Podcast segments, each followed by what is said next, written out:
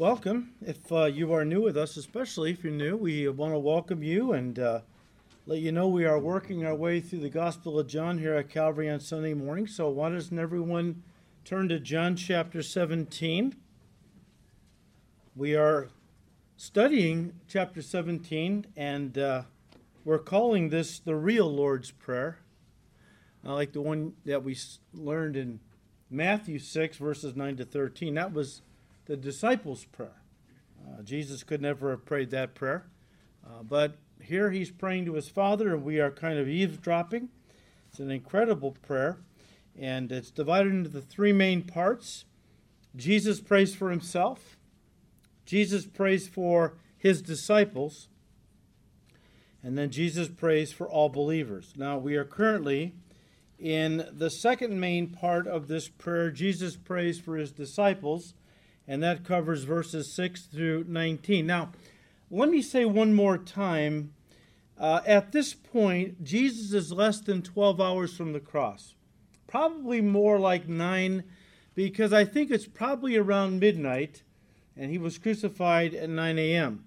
So he's only got a few hours left before the cross. And listen, when someone is near death, they don't want to talk about frivolous things like sports or the weather, okay?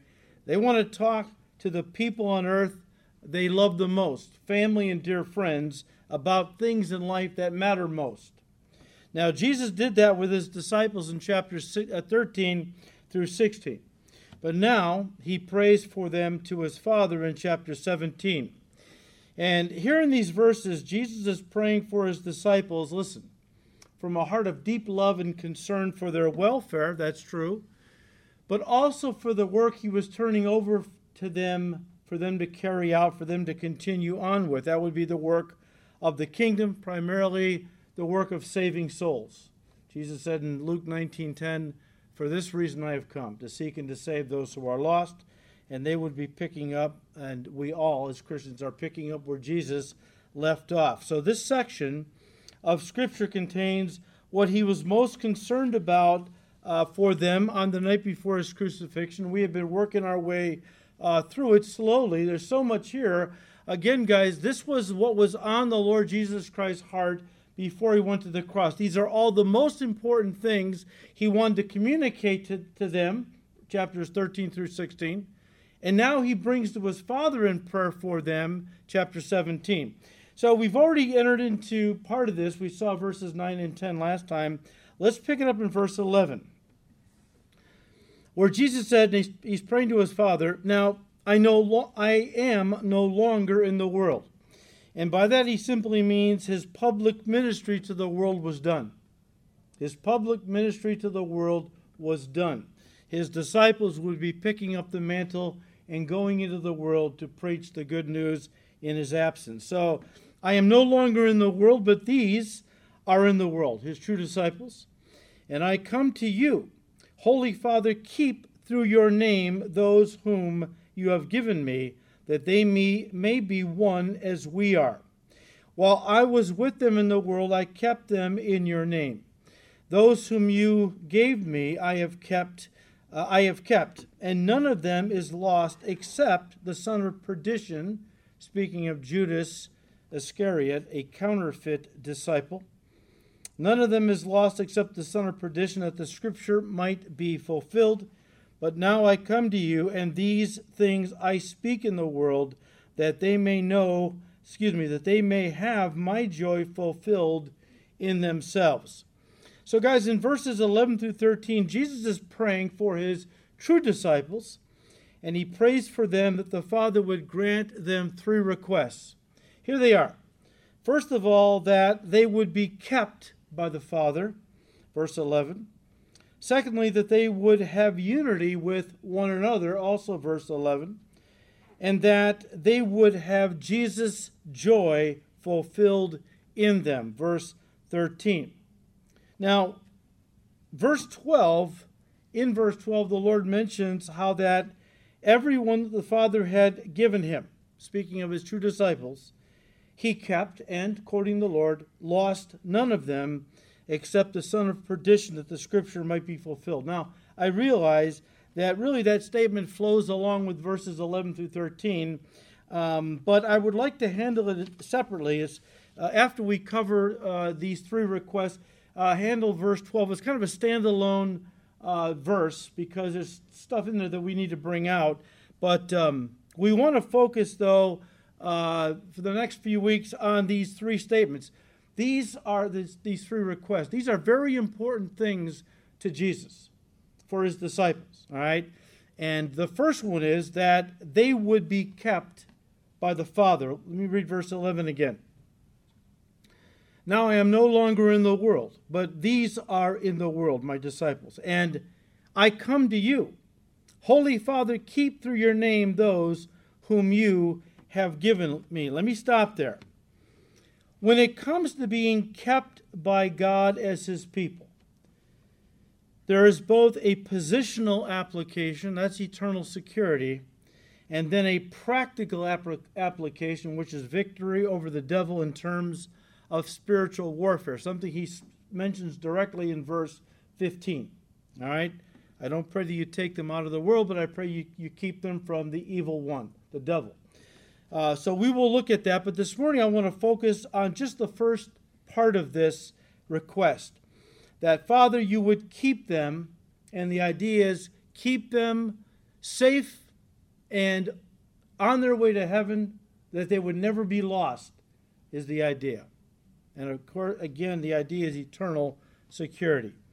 Guys, let me say this you will be kept, or actually, if you're a Christian, you are being kept as a believer because you have been sealed with the Holy Spirit and because your Savior is in, is in heaven right now interceding for you on your behalf to the Father. Now, we've already covered that second one.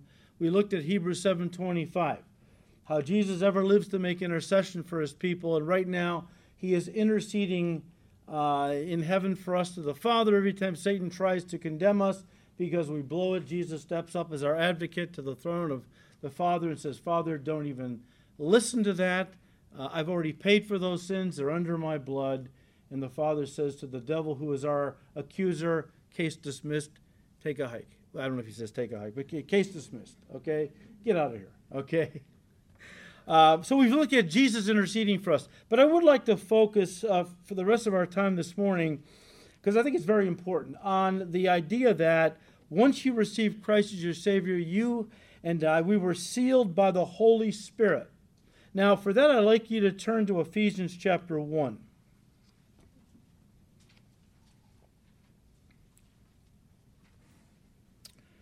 And I want to just read, first of all, verse 13. We'll read verse 14 in a minute, but Ephesians 1, verse 13,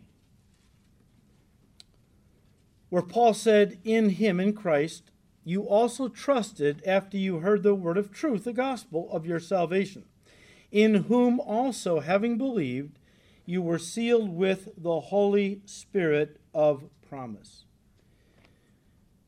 Paul is telling us that as soon as a person believes the gospel and receives Christ as their Savior, at that very instant they are sealed with the Holy Spirit.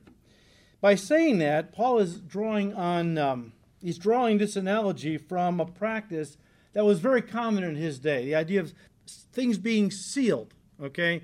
Uh, not common for us because we don't live in that culture 2,000 years ago.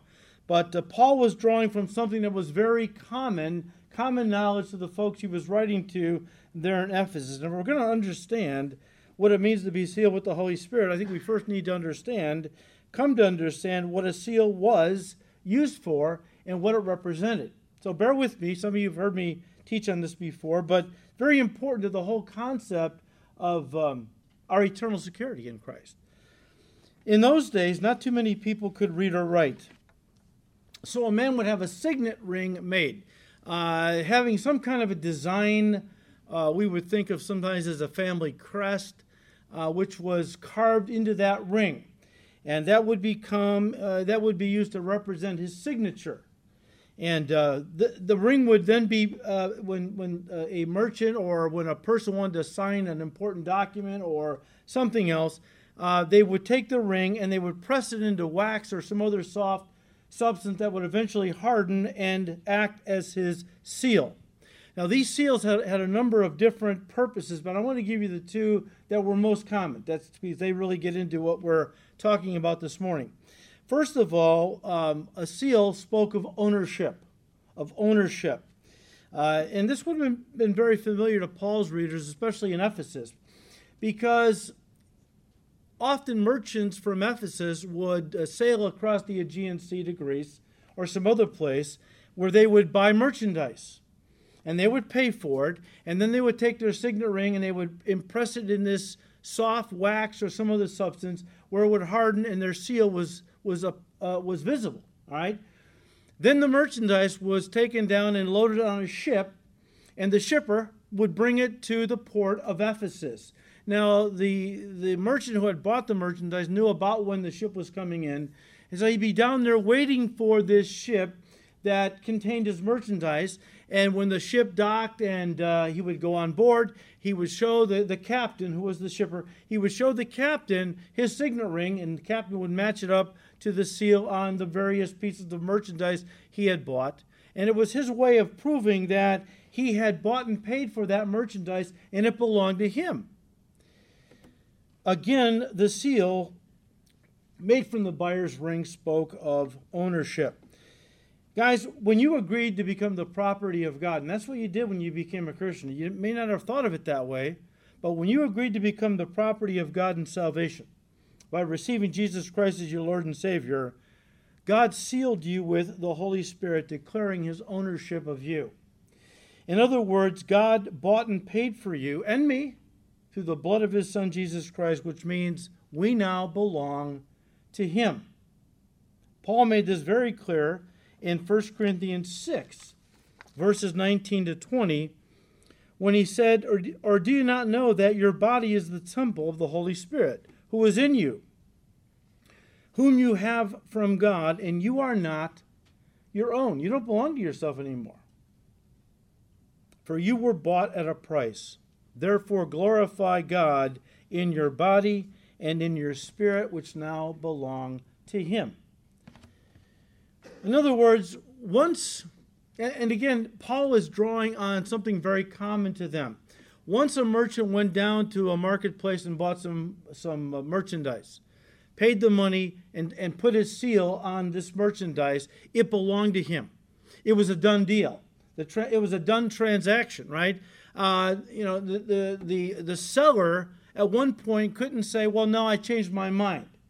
That property no longer belonged to the seller, it now belonged to the merchant who purchased it and paid for it. Now, Paul knew this, and that's why he is incorporating this imagery uh, into his, uh, his idea of, of salvation being permanent. Um, it's a finished transaction, a done deal. Uh, one author put it well. He said, and I quote, When the Holy Spirit seals believers, he marks them as God's divine possessions who from that moment on entirely and eternally belong to Him. The Spirit seal declares the transaction of salvation as divinely and official, divinely official and final. End quote.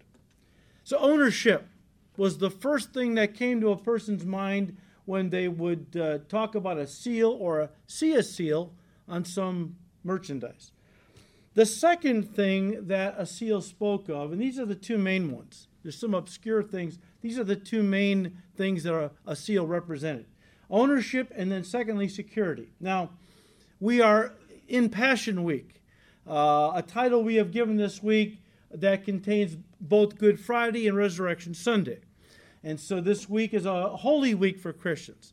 And hopefully you'll spend some time meditating on the Lord, reading the scriptures that uh, that uh, talk about his uh, death on the cross and his, his resurrection and so on. But after they crucified Jesus on the cross, they took him down and laid him in Joseph's tomb. Of course, we all know the story. Well, let me read to you out of, in fact, you should turn to it, Matthew 27. Why don't we just turn to it, read it together?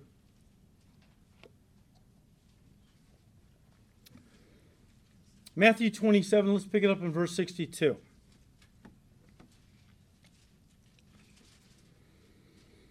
On the next day, which followed the day of preparation, the chief priests and Pharisees gathered together to Pilate, saying, Sir, we remember while he was still alive how that deceiver. Can you imagine calling the Lord Jesus Christ a deceiver? You have to be pretty deceived to see Jesus as a deceiver. Uh, we remember how that when he was alive, that deceiver said, After three days I will rise. Therefore, command that the tomb be made secure until the third day, lest his disciples come by night and steal him away and say to the people, He has risen from the dead. So the last deception will be worse than the first. Pilate, who at this time had a belly full of these guys, said to them, Look, you have a guard, go your way, make it as secure as you know how. So they went and made the tomb secure, sealing the stone and setting the guard. Guys, this seal or that seal contained the full weight of the Roman government behind it, had the full weight of the Roman government behind it. No one but Caesar could legally break that seal. And anybody who broke the seal, who wasn't authorized by Caesar to do so, they did so under the pain of death. It was a capital offense to break a seal that the Roman government, in Caesar's name, had sealed something with, like this tomb. So the second thing a seal represents was security. Security. Since God has sealed you in Christ with the Holy Spirit the moment you put your trust in Jesus, you are absolutely secure.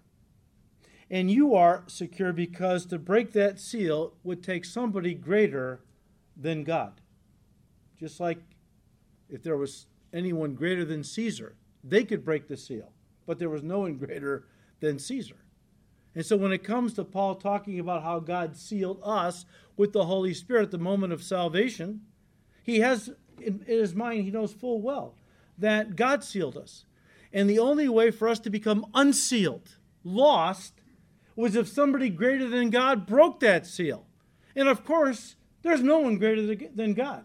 And so Paul knew farewell. That's what he was communicating that because God sealed us, we are absolutely secure. We have nothing to worry about. Our eternity, uh, our salvation is absolutely and eternally secure. Now, I realize that every time I teach on something like this, there is a sweet little lamb of God who is letting the devil beat them up all the time and got them living under the law, and if they don't measure up, constantly condemning them. And so you have people that this is kind of how they think. And I know that some right now would probably be thinking, yes, Jesus, you know, God sealed me, but I can still blow it. I, I can still blow it and lose my salvation. Let me ask you this Are you greater than God? Are you greater than God? Because He sealed you. And unless he's going to unseal you, which the Bible says is never going to happen, then you can't unseal yourself. Hold on to that thought. We'll get to it more in a moment. In fact, here we are. We're going to get to it right now. Ah, bear with me. I was up early today. Okay. Let me try to um, illustrate this using Noah and his family inside the ark because Noah and his family in the ark were a type of the believer in Christ. Now, hear me out. And, and, and as I get into this, let me just say this. Some people seem to have a theology of salvation that's as though Noah was told by God to build the ark, put all the animals in the ark, and then put pegs on the outside of the ark for him and his family to grab onto. And after the flood was over, if they were still hanging on, they made it. They made it. Or, in other words, if I can just hang on to my salvation long enough until I die or Jesus comes in the rapture, I've made it. I've got to do it, though. I got to hang on tight. But as you read the story in Genesis, when the ark was finished, God said to Noah and his family, What? Come into the ark. Not go, it was not a command, it was a, an invitation. I mean, if I'm going to invite somebody into my house, I open the door and say, Come inside. That's my house, right? when God was inviting people to be saved, and the ark represented that, it was a very a beautiful type of what we're talking about. God said to Noah and his family, Now come into the ark. Check it out in Genesis. Come into the ark. It was an invitation. And by the way, God was in the ark. That's why he invited them to come in. If that ark would have gone under, it would have sunk with God in it. And come on, let's get serious, right? I've, I've seen a kids program years ago where they were, you know, it, they had a, a, kids cartoon about Noah in the ark, and uh, they're in the ark, and the flood's going on outside the ark, and suddenly the ark begins to spout leaks. And so kids are running around putting their fingers in the leaks. I said, man, you just destroyed a perfect, beautiful illustration of Christ and the believer in Christ. Jesus Christ doesn't leak. When you're sealed in Christ, you never have to worry that Jesus is going to leak and go under with you in him. That's ridiculous, right? Now, now here's the thing. Well, let me say this. So God invited them to come in. He was in the ark. And then it says in Genesis that God shut the door on Noah and his family, sealing them inside the ark, just as God sealed you in Christ with the Holy Spirit at the moment you entered Christ in salvation. Here's the question Could Noah have gotten out of that ark even if he had wanted to? I mean, who sealed him in the ark? God did. If Noah had closed the door, maybe he could have gotten out. I don't know. But the scripture makes it clear that God shut the door, sealing Noah and his family in the ark. And again, the question is could Noah have gotten out of the ark even if he had wanted to? I don't think so, but guess what? Why would he ever have wanted to? Noah knew that inside the ark was safety and life, outside the ark was judgment and death. Why in the world would he want to get out of the ark? And by the way, there are some Christians that, when you talk about eternal security, well, I kind of feel trapped by that. Trapped? I, I, I guarantee you, Noah didn't feel trapped in the ark as God sealed him in. He felt secure and safe. And listen to me very carefully. No doubt during the flood, as the ark was tossed to and fro, Noah fell down many times over the course of that year.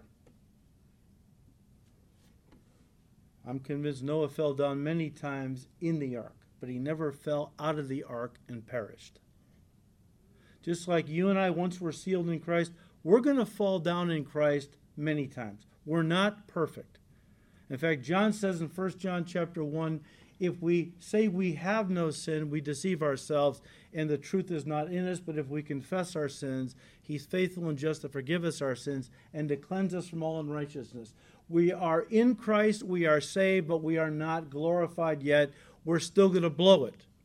So we're going to fall down many times in Christ, but we're never going to fall out of Christ and perish. And there are many scriptures I could give to you on this subject let me give you one Jude, verse 24. Let me read it to you.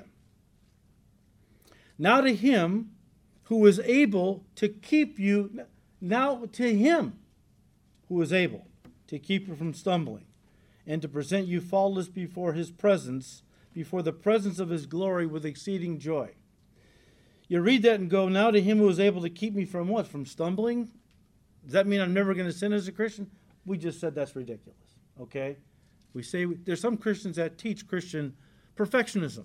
Once you're saved, you never sin again. I would love to be a fly on the ceiling of their car when they're driving down the expressway on a crowded day. I'm guaranteeing you they're sinning. No, because of the context and how Jude goes on to say, and present you faultless someday, before the presence of his glory with exceeding joy. What he's got in mind is now unto him who was able to keep you from stumbling, falling out of Christ, and perishing. He's keeping you. Very important point. Because I don't believe you can be a victorious Christian if you worry every day of your life you can lose your salvation. How in the world can you be a victorious Christian if every day of your life you're just fighting to stay saved? Working off some big list. If you don't measure up to every day, uh, there are churches. My pastor used to say, he grew up in a church, Pastor Chuck Smith, where every Sunday they had to get saved all over again. Because throughout the week, yeah, young guys were, were blowing it.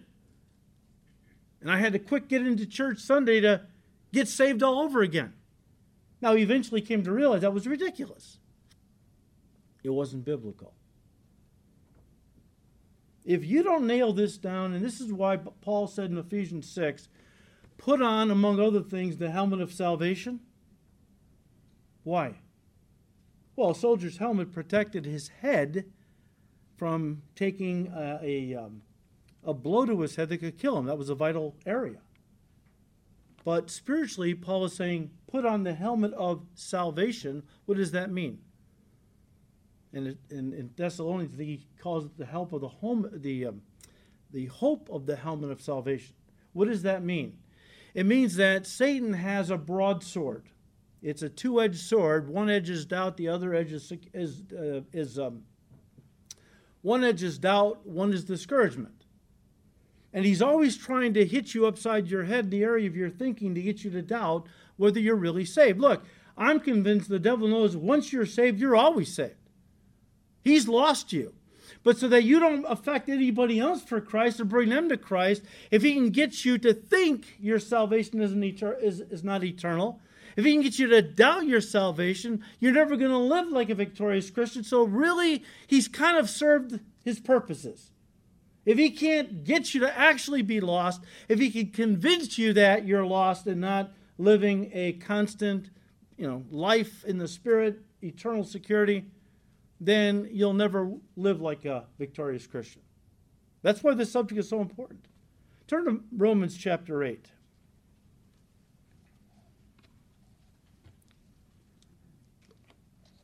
Romans 8 is, in my mind, one of the greatest chapters in all the New Testament in proving the, the absolute eternal security of the believer in Christ. The chapter starts with no condemnation and it ends with no separation. Let's just read verses 38 and 9. And as you read this with me, try to imagine Paul, a theologian, one of the greatest teachers that the church has ever seen. He's trying to communicate something with us, and he's grasping for every possible scenario that somebody might say, Yes, but I can lose my salvation because of this. He starts the chapter with no condemnation. If you're in Christ, you'll never go to hell, is the idea. Well, but I'll go to hell if I'm separated from Christ, and what if I do something to separate myself from Jesus? then he ends with that. No condemnation, no separation. So he's trying to gather everything he can think of. As somebody might bring up to say, but I can lose my salvation if, or be separated from Christ if I do this. Let's read it together. You'll see what I mean. Verse 38 For I am persuaded that neither death, nor life, nor angels, nor principalities, nor powers, nor things present, nor things to come, nor height, nor depth, nor any other created thing shall be able to separate us from the love of God, which is where? In Christ Jesus. He's not saying God loves the world. He said, Jesus said that in John 3, right? Verse 16. But here Paul is talking specifically about believers, those who are in Christ. And he said, Look, all these things, and then he, verse 39, uh, nor any other created thing shall be able to separate you, separate us from the love of God which is in Christ Jesus our Lord. He's talking about salvation now, in our eternal security. Here's the thing. Are you a created thing here this morning? I would hope so. If you say no, I'm Ushers, stand up here with me. Look, height, nor depth, nor any other created thing is going to separate us from the love of God in Christ Jesus. We're all created things. Which means not even you can separate yourself from the love of God, which is in Christ Jesus. You're sealed in Him with the Holy Spirit, like Noah and his family were sealed in the ark. So the real question is are you in Christ this morning? That's the real question. Are you in Christ this morning? If you are, then you are secured there safely forever.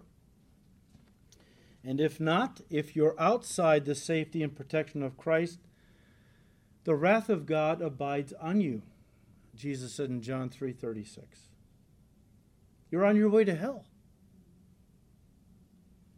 The good news is you don't have to go to hell because if you want to escape the judgment of God coming upon this world, the only way to do it is to accept his invitation to come to Jesus, to come to Christ, and take refuge in him by faith. Now, when you do that, you will be placed safe and secure in Christ, sealed with the Holy Spirit, and guaranteed that your voyage on earth, your physical life, is going to end in heaven someday with the Father taking possession of you. Remember your seal? Remember the, the shipper illustration? The merchant goes and pays for merchandise, seals it with his ring. It's brought over to the port of his city. He goes down there and he takes possession of it, showing the signet ring to the to the captain of the ship, right?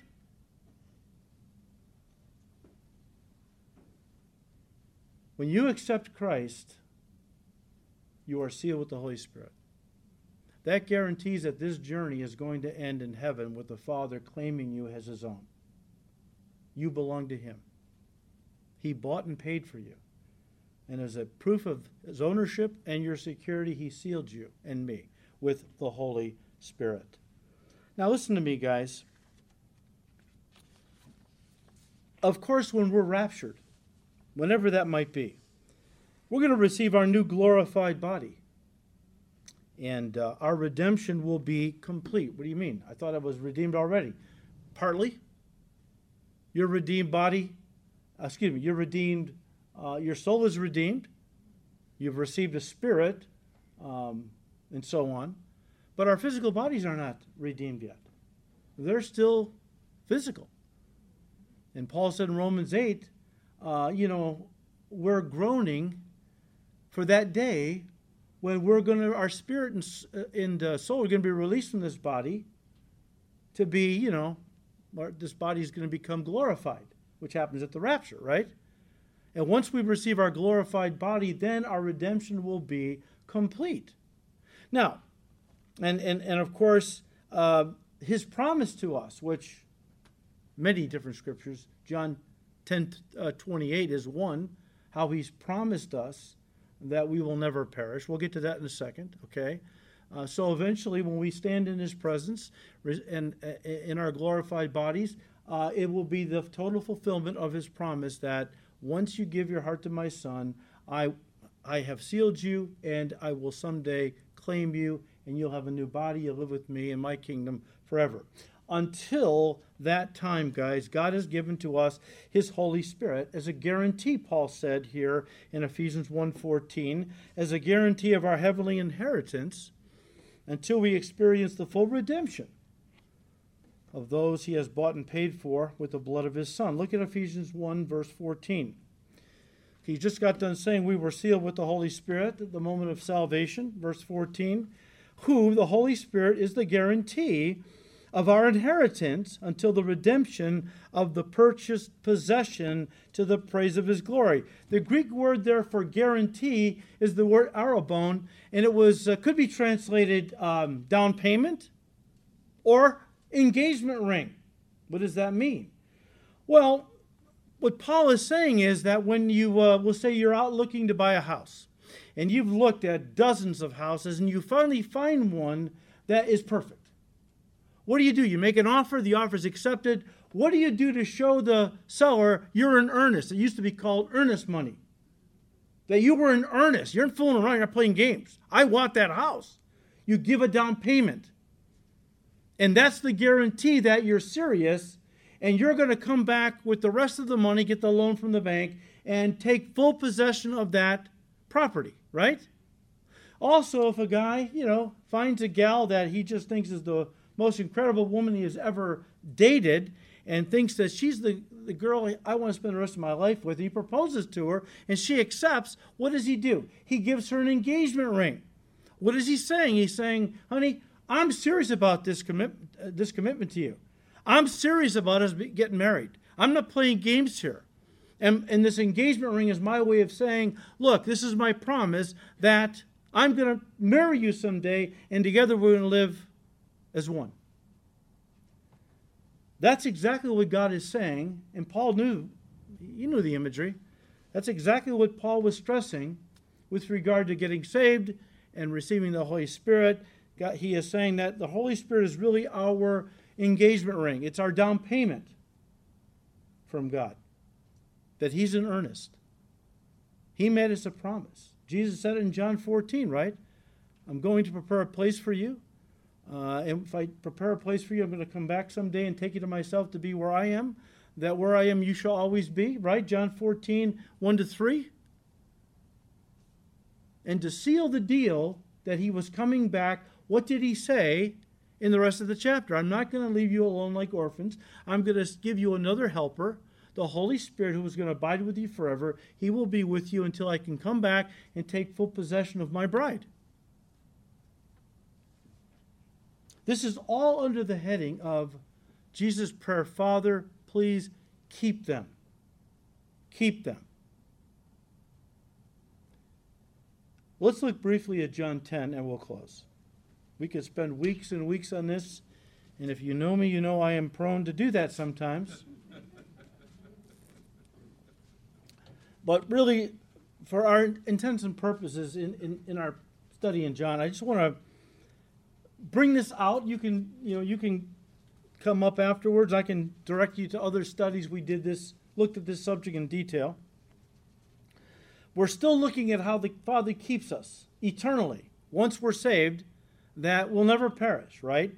Now, uh, one of the classic passages on that very idea is John 10. Let me just read verse 27 and 8 uh, beginning part of verse 28, where Jesus said, My sheep hear my voice, and I know them, and they follow me. And I give them eternal life. Let me stop there. As I said when we studied John chapter 10, Jesus ties eternal life to a person making him their shepherd, which is tantamount to saying they believe in him. Now, the question is well, then, uh, all right, if being saved means Jesus is my shepherd. How do I know if I've made Jesus my shepherd? Well, that's not really a hard question to answer. Very simply, a shepherd is one who leads sheep, and the sheep follow their shepherd. He made that very clear in John 10 that when sheep belong to a shepherd, they won't follow any other shepherd. They, they, all the shepherds put their sheep into these communal sheepfolds at night during the, um, the, the winter time. In the morning, there is a gatekeeper, and he knows the shepherds. He opens the gate to each of the shepherds. They call their sheep by name, and, the, and only his sheep follow him out. And Jesus used that illustration to, to sum up what he was talking about here in John 10. My sheep hear my voice, I know them, and they follow me. The question is if you want to know if you're one of Jesus' sheep, are you following him? Are you following? Paul said to a young pastor named Titus, Many profess to know God, but in works they deny Him. I've met many people over the years who profess to be Christians. But Jesus said, You'll know them by their what? Professions? By their fruit, right? You'll know them by their fruit. In other words, those who are really born again of the Spirit are those whose lives are changing. Now, listen, I'm not trying to say that you follow Jesus perfectly, otherwise, you're not one of his sheep. I don't. I want to, but I don't always. What I'm saying is, is the general pattern of your life, now that you've received Him, is the general pattern to obey Him, follow Him, as He said in John chapter 12, where I am, there my servant must be also. Look, now that I'm one of Jesus' sheep, how do I know that in part? Because I don't want to be where I used to be. People think, oh, I, I don't want to be a Christian. You can't have any fun. I like going to party. I like go, parties. I like going to uh, nightclubs or whatever they're doing, dance clubs. You can't have any fun. I'm having a ball. Because the things I used to want to do, I don't want to do anymore. And the things I really didn't want to do, go to church, read the Bible, pray with Christians, hang out with Christians, I love that. It's because I have a new nature, is the point. Peter said, when you receive Christ, the Holy Spirit moves in and you become partakers of God's divine nature. All things are new. Paul said that in Corinthians. Old things pass away, everything becomes new. That's how you know. I don't want to follow the world anymore. I followed the world for 25 years before I became a Christian. Well, I didn't really follow as a baby, but you know, you get the point, okay? So maybe, I don't know, 20 years, whatever. The point is, though, that I can look at my life and see there's a big difference. And like Paul, I want to know him deeper every day. So are you following Jesus this morning? Not perfectly, but is that the general pattern of your life? Because if you say no, well, read Matthew 7, verses 21 to 23. Many will say to me on that day, Lord, Lord, didn't we go to church? and serve you and even work miracles in your name. You say, I never knew you. Depart from me into everlasting fire, prepared for the devil and his angels. You don't want to hear him say that to you. This is the day of salvation. This is the time you examine yourself honestly and sincerely between you and God alone. Don't, uh, don't worry about what I think. I'm not the issue. Only worry about what Jesus thinks. Am I playing games? Am I, pl- am I serious? Have I really made a commitment? Or am I just playing games? Am I playing church? There's a lot of churchianity today. A lot of people playing church, thinking that they're right with God, they're not. But again, uh, John 10, verses 27 and 8, Jesus said, My sheep hear my voice, I know them, and they follow me. And I give them eternal life, and they shall never perish, neither shall anyone snatch them out of my hand. And again, some dear Christians, some sweet little lamb, uh, is invariably going to say, Yes, Jesus gives us eternal life, but I have to be faithful or, or else I lose it. Jesus anticipated that response, so he directly, after saying, I give them eternal life, said, And they shall never perish. Now, look. I am not a Greek scholar. I know a little Greek, went to college and learned some Greek. I got some good Greek materials at home from what I have learned about the Greek language, you can put a sentence in one of three voices, they call it active, uh, middle, or passive voice. What does that mean? In the active voice, the, the subject is doing the action. I threw the ball to so and so. If a sentence was put in the passive voice, the, the action is being done to me. The ball was thrown to me. If you put something in the middle voice, it's reflexive. I'm doing the action to myself. I threw the ball to myself is the idea. When Jesus said here in verse 28, um, I give them eternal life and they shall never perish, he put that statement in the middle voice. Here's how it should be translated and they will never do anything to cause themselves to perish, is the idea.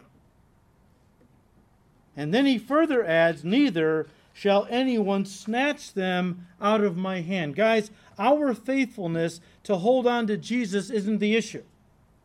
A lot of churches want to make it the issue. The issue is his faithfulness to hold on to us. Wasn't that what we saw in John 10? Um, you know, um, he goes on to say in verse uh, 29 and 30, you know, that I have you in my hand, the Father has you in his hand, and you're never going to be lost because we have you tightly in our hand. I and the Father are one. Guys, eternal life is given at the moment a person believes in and receives Jesus Christ as their Savior. Check out John 1, verse 12. And starting from that point and onward, as Jesus himself taught us here, from that point, the point you accept Christ, on into eternity, you will never perish. And that's because God has you in his hand. Jesus has you tightly in his hand, so does the Father. and therefore the imagery is you're eternally secure. You think you're in good hands with Allstate? Hey, you're in great hands with the Father and the Son, who are holding tightly onto you. Now, again, some Christians would respond at this point and have responded, but I still think I can slip through his fingers and be lost if I'm not faithful to live a holy life or something. Oh, you read them John 10, the Father, the Son have you tightly in their hands. Oh, you know, you're, you're secure. Oh, but you know, I can maybe slip through one of his fingers if I don't live a holy life and so on, right? Donald Grey Barnhouse was a brilliant pastor and commentator. Um, I remember him saying famously to someone who said that very thing, he said to them, You can't slip through his fingers because you are one of his fingers. You are a member of his body. End quote. Let me read to you John 10 28 as we I know our time is done. We gotta we just give you this and we'll bring it to an end. Let me read you John 10 28 out of the Amplified. A little loud. I think you can handle it. But the Amplified Bible kind of emphasizes the Greek that you the Hebrew, things that maybe don't come through, obviously. So they try to kind of go with the extended uh, translation where they're kind of bringing in what these words are actually saying. Okay? John 10 28. Jesus said, And I give them eternal life, and they shall never lose it or perish throughout the ages. To all eternity, they shall never by any means be destroyed, and no one is able to snatch them out of my hand. Now, one Greek scholar uh, said this about this passage. He said the Greek, and don't expect to understand this, I don't. I'm going to read it to you, and I'll explain why I'm going to read it to you. He said the Greek is an emphatic double negative with the second aorist middle subjunctive of apolumi. Apolumi is the Greek verb to destroy. They shall never be destroyed. And I read that because the, the Greek scholar goes on to say there is no other way something could be communicated. This is the strongest way possible for you to put something in the Greek language that will never, ever happen. That we will never perish once we are in Christ. Never going to happen, ever. One pastor said this with regard to that idea. He said, Backslide they may, perish they won't. Chastise you he may, disown you he won't. Guys, eternal life, by its very definition, has to mean uninterrupted life for eternity once it's given. If I said to you, what if Jesus said, You come to me, believe in me, I'll give you a life for a decade? How long would that be? 10 years. What if he said, You come to me, and I'll give you a life for a century? 100 years, right? Well, why are we confused when he says, Come to me and I'll give you life for eternity? Oh, but I have to work hard or else I'm going to lose it. He didn't say that. By its very definition, eternal life starts at the moment of you accepting Christ and goes on forever. Goes on forever, right? And that was the difference between, and, and let me just say this That is God's promise to us based on his faithfulness, not ours. That was the difference between the old covenant under Moses and the new covenant under Christ, which is a covenant built on better promises, we are told in Hebrews. The old covenant that God made, in the Bible, there are two kinds of covenants there are bilateral covenants and unilateral covenants. What's a bilateral covenant? It's a two party contract by two two party contract. If I'm going to hire you to do some work for me and we settle on a set price for this work, if you do the work to my satisfaction, you keep your end of the uh, covenant up, uh, then I will give to you the money I owe you. If you don't do the work the way you have promised me, uh, and all, then I'm then the contract is null and void. You didn't keep your end of the bargain, therefore I'm not obligated to give you the money I promised you, right? That's how it works. God made with Israel a bilateral covenant. It was a two party contract between God and the nation of Israel. Now, he brought them out of Egypt, stood them by the base of Mount Sinai, and said, Look, I want to be your God. And if I'm your God, I'm going to bless you beyond any nation on the face of the earth. But you have there are terms of the covenant you have to fulfill. But I want you to I want you to be my people, and if you want to enter into this covenant with me, uh, I want to be your God. And would the people say, "Oh, yeah, absolutely.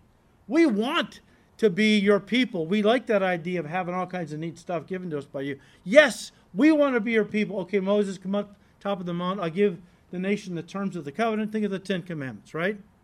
So Moses up there 40 days, 40 nights. Here he's coming down now with these two tablets, right? Uh, written out the Ten Commandments with the finger of God, the terms of the covenant. And he's coming down from the mountain. What does he see? All the people in the valley are worshiping a golden calf, acting lewdly, revelry, Moses hadn't even gotten down from the mountain. They had broken the first and greatest commandment. You'll no, have, shall have no other gods before me.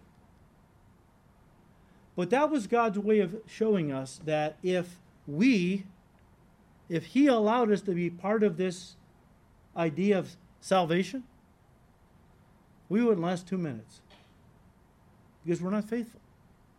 We're, we're, we're prone to blow at it. We, we, we make God promises that we can't keep, right?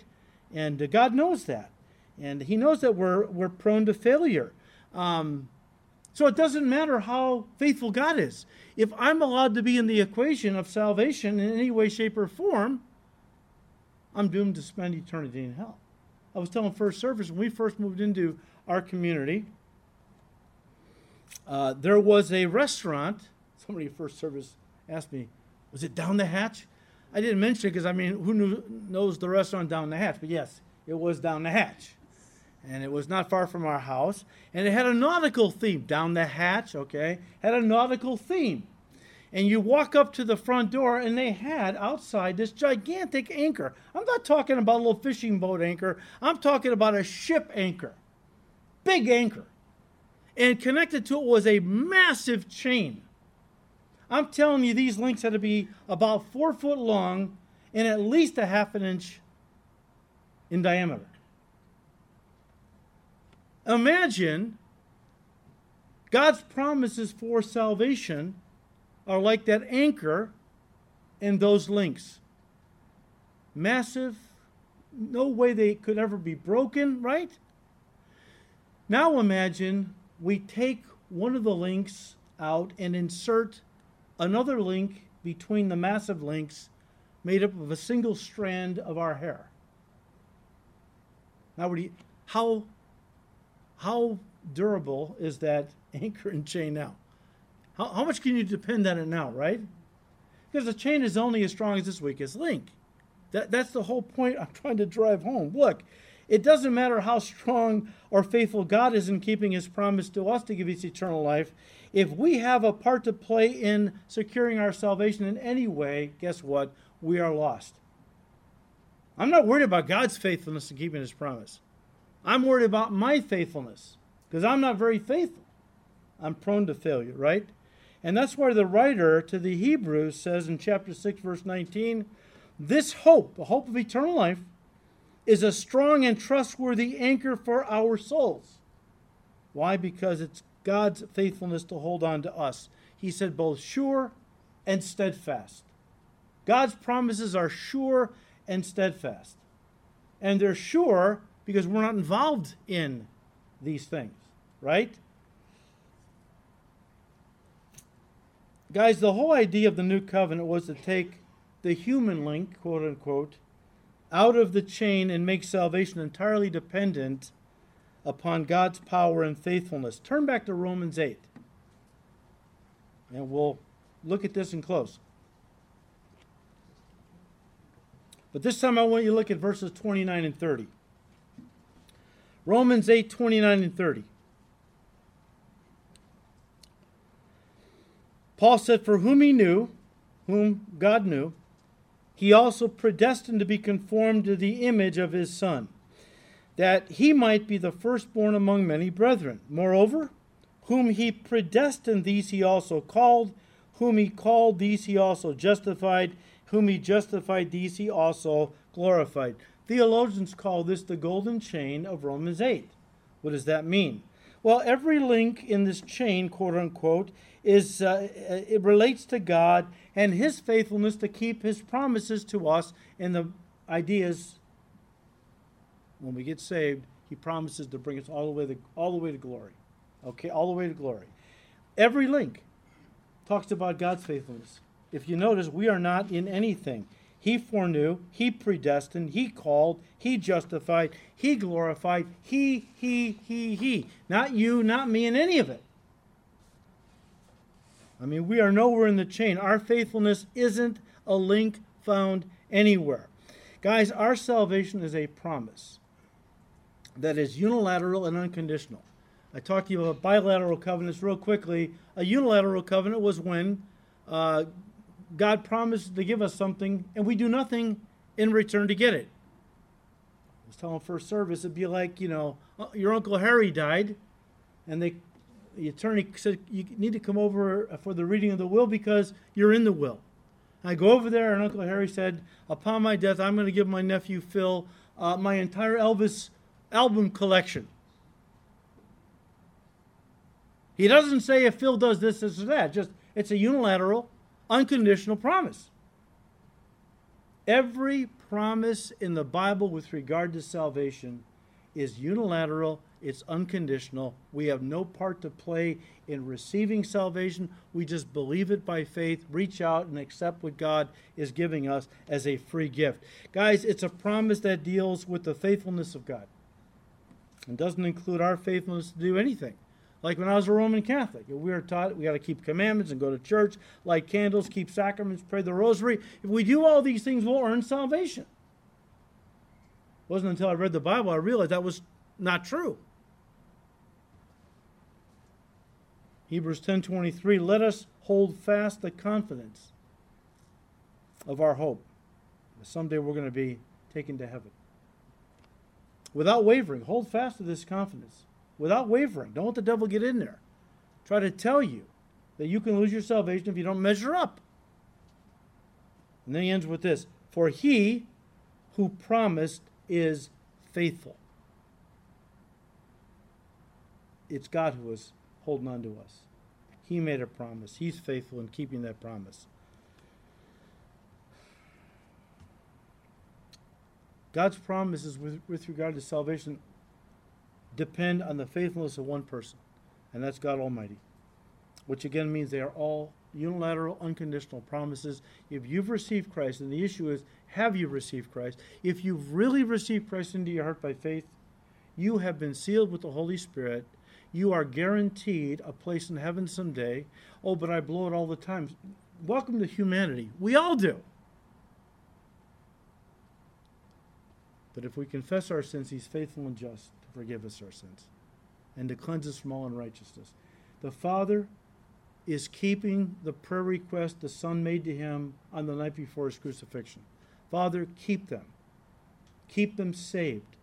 Keep them secure in me, that they would never, ever perish. The Father is, has answered that prayer, and we are kept by his power and strength for eternity. So, next time we get together, next week is Resurrection Sunday, the week after, we will continue because, guys, he goes on to say, Father, keep them from the evil one. So there is a keeping that's practical with regard to spiritual warfare. That's a very important subject. Come on back, we'll look at that next time. Father, we thank you, Lord, for your word. Your word is truth. We thank you for the great and precious promises you've given to us in your word, promises that once we receive Jesus Christ, we will never perish. We have passed from death to life, and that's a one way door. Thank you, Lord. And Father, we pray that you give us grace to understand and to meditate on these truths because the devil wants to, to condemn us. The devil wants to point out our faults, our failures, our disobedience, our sins. Lord, give us grace not to sin, to walk with you in close fellowship. But if we do sin, we have an advocate with the Father, Jesus Christ the righteous who is the propitiation for our sins, but not ours only, but also for the sins of the whole world. Thank you, Lord, that you made provision and you are keeping us firmly in your hands all the way to glory. We thank you. We ask you to keep blessing these studies in your word. We ask it all in Jesus' precious name. Amen.